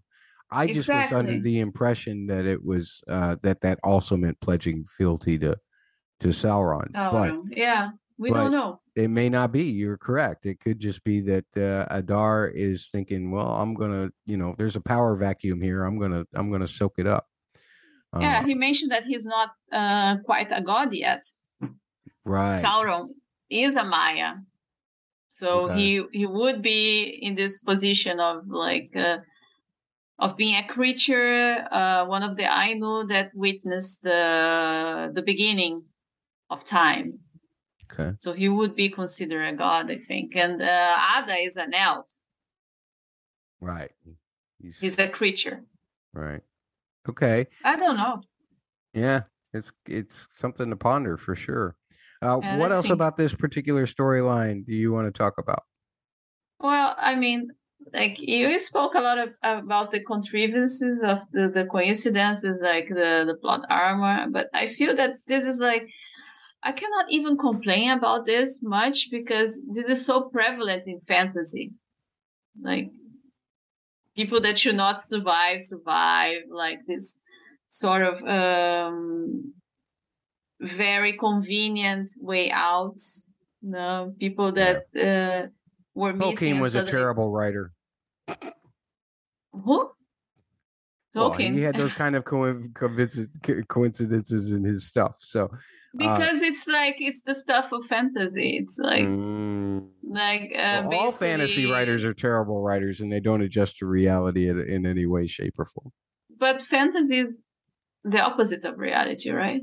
Okay. The rules are different. So if you if you want to apply what you want to observe, it's like uh, the rules in that world. And one thing that I learned, Matt, is that there are people out there that are very lucky. I'm not one of them, but I'm I witness a lot. You know, um, people are running late. Then a job interview is like postponed. Uh, you know, so they are not late anymore, or uh, they miss a bus. The bus was in an accident, so they don't break their leg or they don't die. So mm. I, I know, I know this kind of people. They exist, and I'm not one of them. And I, I'm really sad about it.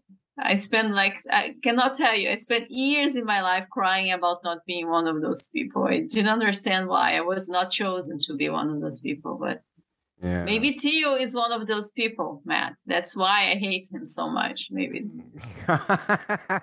There's where the you resentment know? comes from, ladies and gentlemen. Yeah.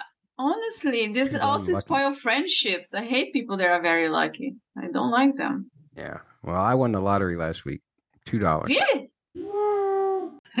so, sorry. I probably spent oh. about ten that uh, in prior drawings uh, before I won two, so I'm still in the hole. Yeah. Uh, at any rate, uh, that is, is, there anything else about this storyline? Are we ready to move on to what's worse? Uh, let's move on. What's All worse? Right. And uh, you can you can you have both, no? You I wrote both, but if you have a question of both. your own, then we can ask that. No, uh, you can go. What's worse? Well, I'm going to ask this question. What's worse? Being told to send a message of invitation that's a death sentence either way, or being told about the place that you grew up in a very creepy way by a very creepy elf? I think being told about the place you grew up in a creepy way by a creepy elf. Uh, I mean, elves are not supposed to be creepy. That's the first. Yeah. So uh, it adds to your sense of uh, unease that there's a creepy elf talking to you, let alone talking about the place you were born, the place you grew up, like he knew you. What does this elf wants with you? He wants to be closer to you. He wants to scare you. He wants you to just answer his questions about. He's just curious. What? What? It, it, it's get it gets really confusing very fast, and I don't like being confused. Therefore, I think it's the worst. Okay. Well, I have to default to the other one, saying being told to uh, send a message of invitation that's really a death sentence either way, because either you're serving a dark lord or or or you're dead. So that's doesn't seem like much of a possibility there. But I uh-huh. want to approach this simply by attacking your position because I think that I, I I think that I can shoot holes in everything that you just said. Uh, here's a guy who is longingly talking about uh, Arondir's place where he grew up. He's being very delicate with his memories. He's sharing He's communicating. He's not being creepy at all. Okay, uh-huh. but he is. He's he's just trying to make a friend. You know, if yeah, if you want sure. somebody to deliver a message of death for you, you have to make that person your friend so that they will do it. You can do so by letting them go, of course. Uh, and that's one thing that you can do. You can do so by making sure that the warg is locked up, as he did and so I don't think that there's anything wrong with trying to find a sense of commonality with your fellow elf in regards to a, a, a place that that elf used to call home. So that's why, uh, regardless, you know, you need to make sure that the talking of this story is better than the message because the message itself uh, has to be delivered. And the only way you're going to guarantee that it gets delivered is if you find some kind of commonality and and gain the trust of Arondir uh-huh. uh, so that he will in fact deliver the message because he could have let Arondir go and Arondir could have just you know not told the message at all. Uh, mm-hmm. So I suppose uh, in that way that uh, the message uh, is worse simply because you have to do so many things better in order to get that message delivered. That logic okay. sucks, ladies and gentlemen. But it was you can terrible, vote on the polls. Matt, it was terrible. I'm sorry. I, yeah. I already predicted I would I will win she this. Has predicted that she will win. I have predicted that she will win too. Vote on all the polls, all four of the what's worse questions this week, and the what's worse questions from last week. I'll put those up too because I forgot to. Um, so you can defeat me like up to eight times this week. No, I, uh, I think you, you should just let it go. I won last week. That's all. Just, just, just chalk it up to you winning. Yeah. I'm not that quite that unstubborn. I have to at least put it up on the poll, and somebody has okay. to prove it to me that you won. It'll also see if that'll also prove uh, that more people are listening to our episodes because they'll have to go back to the prior episode to re-listen to our wonderful arguments. Um, I, th- uh, I think my my arguments last episode were the worst possibly uh, arguments I've already used. Yeah. I'd just like to so, add a thought of of Harfoot haters here. Harfoot haters. Yeah. Uh, okay, go ahead. I hate them. They didn't show up. What kind of no shows are Harfoot haters? So you hate when they are there, and you hate when they don't show up. Well, they know, can never be right if, with you. If if they're not there, I can't hate on them, but I can hate on them because they didn't show up. I understand. yes, absolutely, absolutely.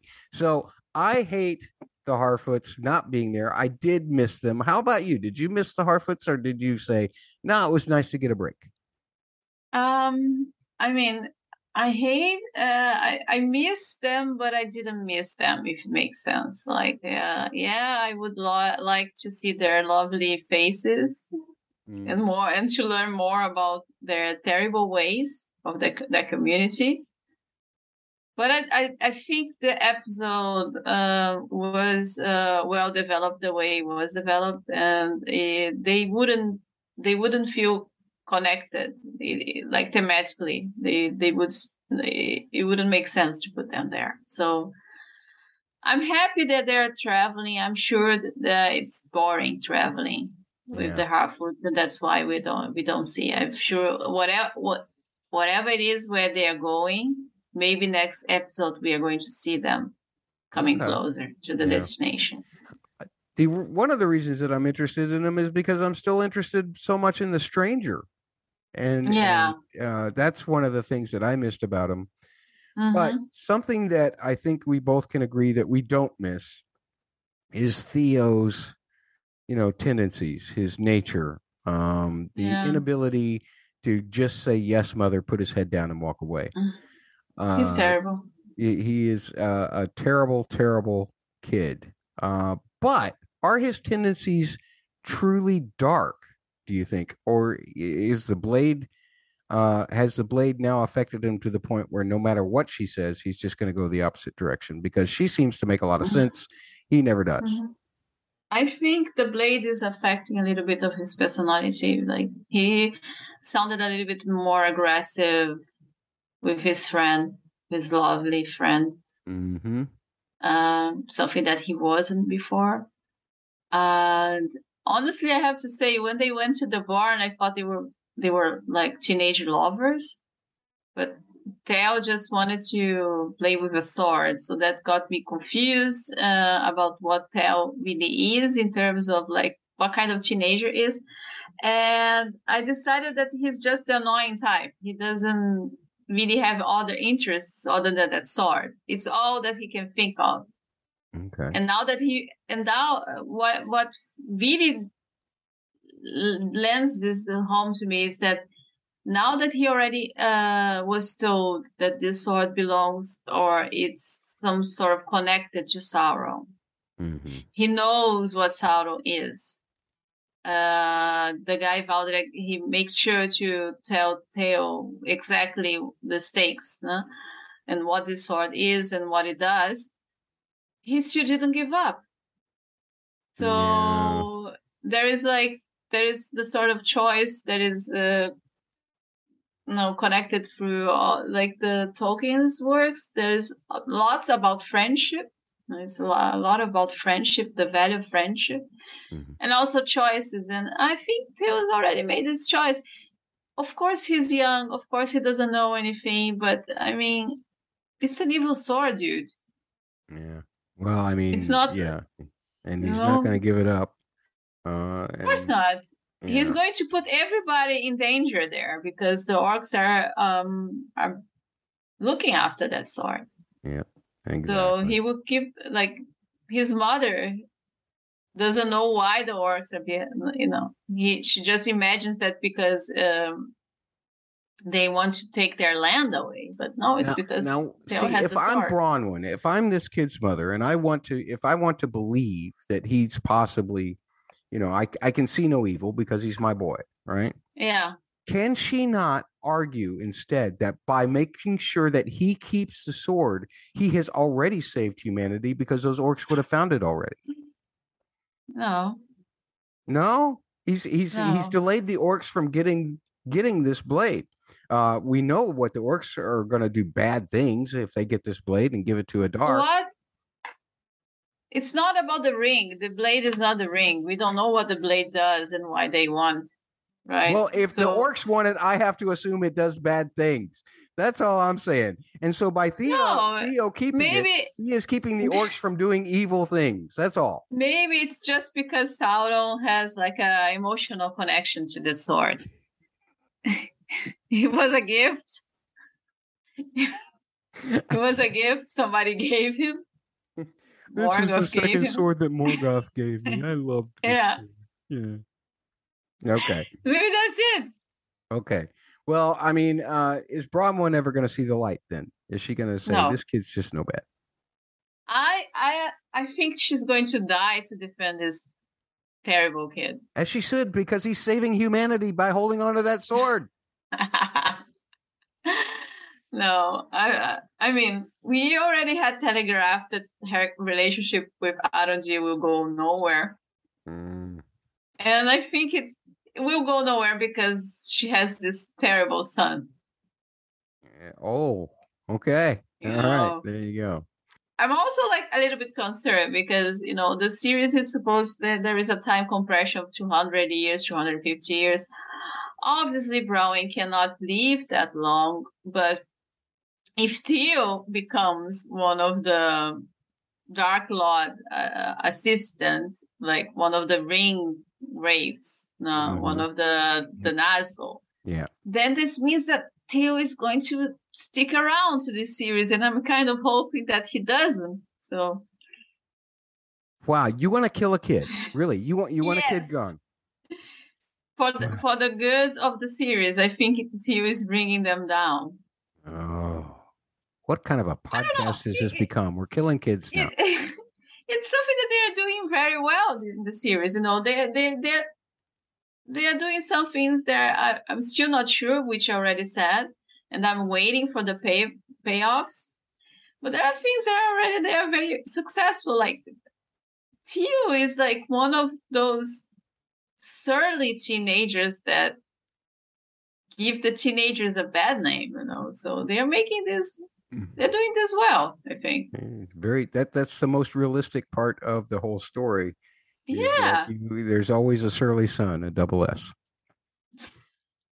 Uh we've been talking a lot about swords but let's talk about another sword because last week you know we saw uh, Elendil be handed this sword in Númenor and i was comparing pommels and everything.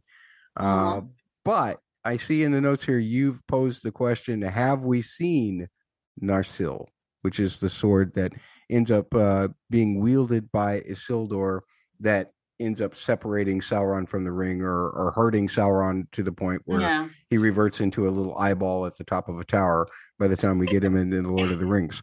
So, uh, what? Why did you pose this question this time around?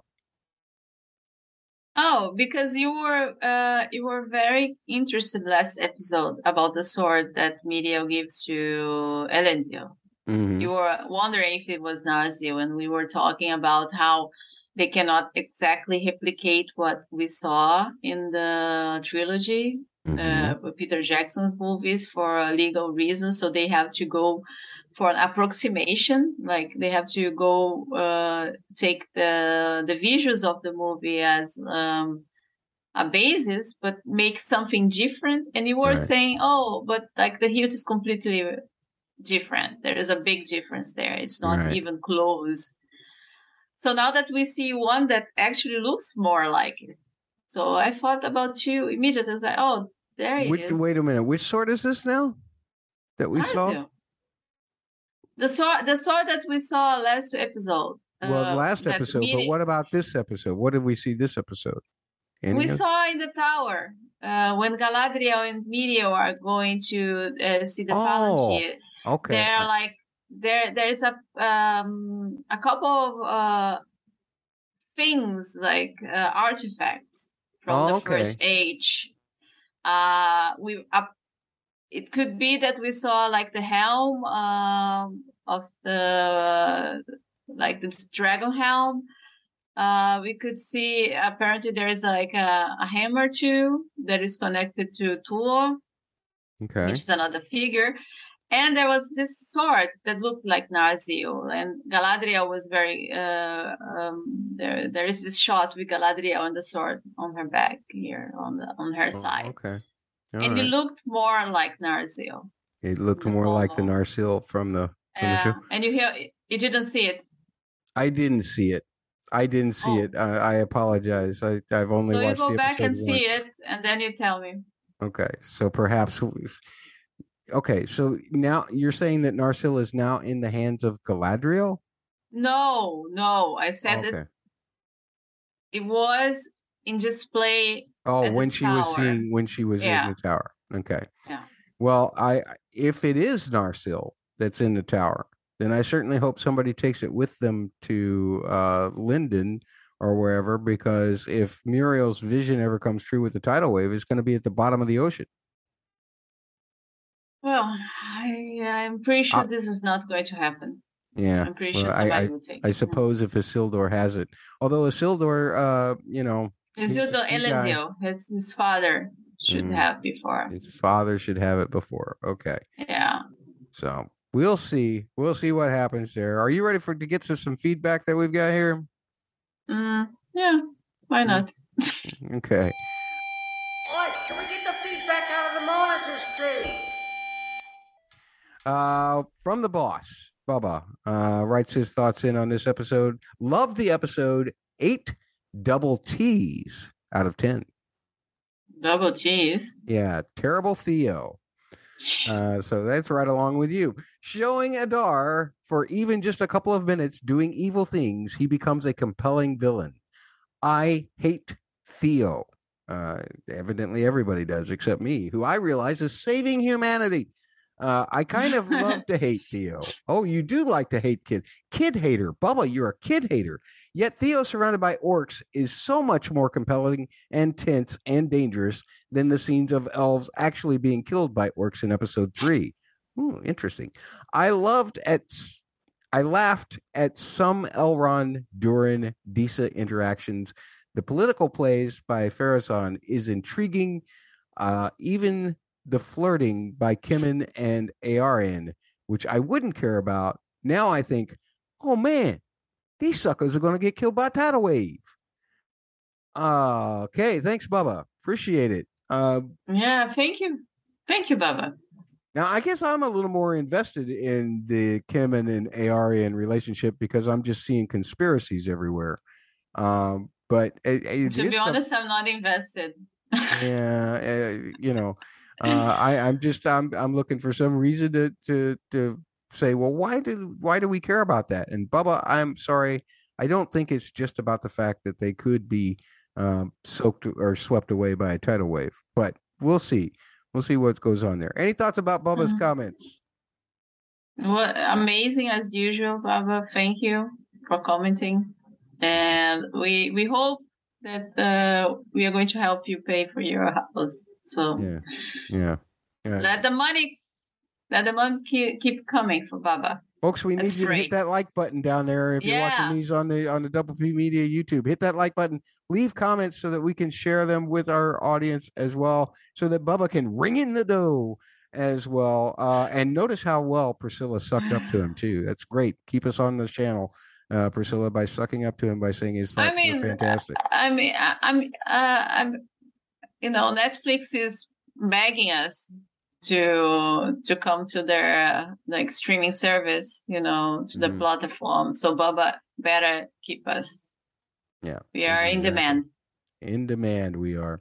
Uh, we did get some comments from YouTube. Also, uh, Rally Beard, uh, and this was a, a, fun little way to phrase this, uh, like the old saying about the rings themselves.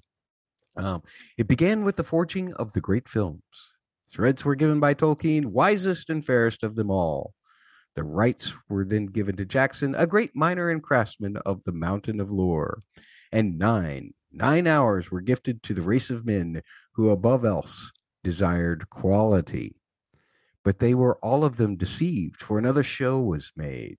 In the land of Amazon, in the mount, in the fires of Mount Prime, the Dark Lord Bezos forged a secret master flop. Ooh. And into this show, he poured his money, his greed, and his will to dominate all film. Uh, one show to ruin them all.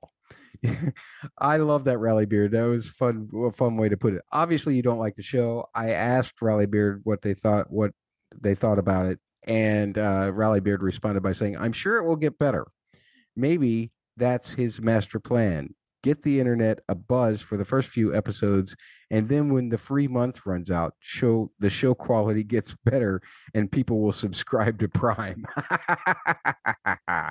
Very good rally uh well, evidently rally is, is, not very good th- uh, high on the show right now. Yeah but the thing is like prime is not uh you know it's not about the the series or like subscribers for the streaming service. Prime is actually Amazon Prime Video is actually a way of people uh, getting people into the Amazon Prime subscription program for delivery. Mm-hmm. So yeah. it's just an extra thing. So there you go. Uh, anything else regarding this episode before we close it out? Very good.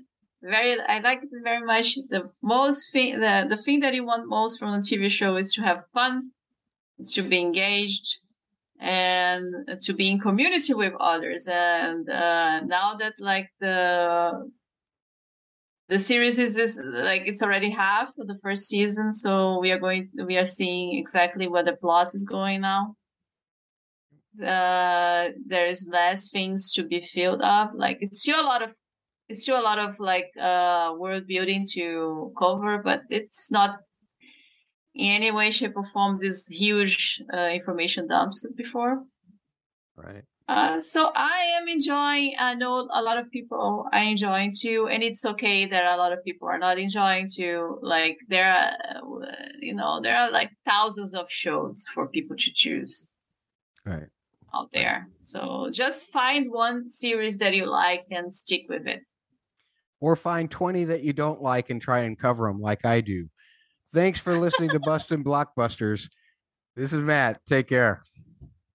Take care. Bye.